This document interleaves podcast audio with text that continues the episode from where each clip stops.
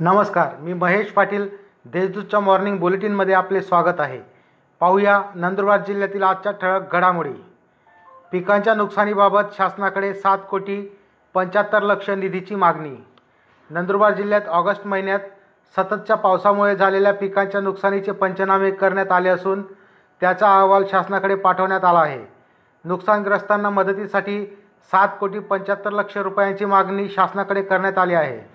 August महिन्यात पावसामुळे जिल्ह्यातील सव्वीस हजार चारशे एकसष्ट शेतकऱ्यांकडील अकरा हजार दोनशे बेचाळीस हेक्टरवरील पिकांचे तेहतीस टक्क्यापेक्षा जास्त नुकसान झाले आहे. बोरझरजवळ धबधबा पाहण्यासाठी गेलेला तरुण चोवीस तासापासून बेपत्ता. चरणमाळ रस्त्यावरील बोरझरजवळ असलेला धबधबा बघण्यासाठी गेलेला नवापूर शहरातील बावीस वर्षीय तरुण बेपत्ता झाला आहे. चोवीस तासाचा कालावधी लोटूनही अद्याप सापडलेला नाही. नंदुरबार येथून ड्रोन कॅमेरा मागवून चरणमाळ घाटाची व धबधबा परिसरात शूटिंग करण्यात येत आहे. शहादा येथे पालिकेची चौदा व्यावसायिकांवर कारवाई. कोरोनाचा अटकाव व्हावा संपर्क साखळी तुटावी यासाठी जिल्हाधिकाऱ्यांच्या आदेशानुसार दर रविवारी जनता कर्फ्यू पाळला जातो.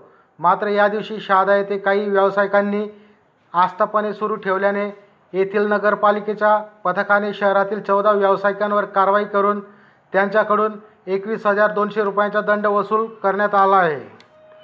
विनय गौडा आज पुन्हा मुख्य कार्यकारी अधिकारी पदाची सूत्रे स्वीकारणार. नंदुरबार येथील जिल्हा परिषदेचे मुख्य कार्यकारी अधिकारी विनय गौडा यांची दिनांक चोवीस सप्टेंबर रोजी सातारा जिल्हा परिषदेच्या मुख्य कार्यकारी अधिकारीपदी बदली करण्यात आली होती. परंतु त्यांना पुढील आदेश येईपर्यंत आपला पदभार सोडू नये असा आदेश देण्यात आल्याने ते आज दिनांक एकोणतीस रोजी आपला पदभार पुन्हा स्वीकारणार आहे. कोरोनाबाधितांच्या बरे होण्याचा दर एकोणऐंशी टक्क्यांपर्यंत. जिल्हा प्रशासनाने कोरोना बाधितांच्या उपचारासाठी निर्माण केलेल्या सुविधांमुळे बरे होणाऱ्यांच्या दरात सातत्याने वाढ होत असून तो ऐंशी टक्क्यांपर्यंत पोहोचला आहे. मृत्यूदरही दोन पॉईंट तीनपर्यंत कमी झाला आहे. जिल्ह्यात पुरेशा प्रमाणात उपचाराच्या सुविधा आणि बेड्सची व्यवस्था करण्यात आली असून नागरिकांनी आजाराची लक्षणे दिसताच त्वरित उपचार घेण्याचे आवाहन जिल्हाधिकारी डॉक्टर राजेंद्र बारोड यांनी केले आहे. या होत्या आजच्या ठळक घडामोडी.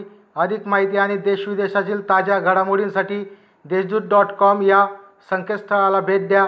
तसेच वाचत रहा दैनिक देशदूत. धन्यवाद.